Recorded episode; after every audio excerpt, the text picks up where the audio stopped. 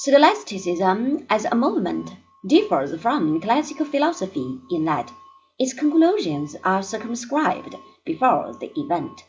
It must function within the orbit of orthodoxy. Its patron saint amongst the ancients is Aristotle, whose influence gradually displaces that of Plato. In method, it tends to follow the classificatory approach of Aristotle using dialectic argument with scant reference to fact. One of the greatest theoretical issues was the problem of universals, which split the philosophic world into opposing camps. The realists held that universals were things basing themselves on Plato and the theory of ideas.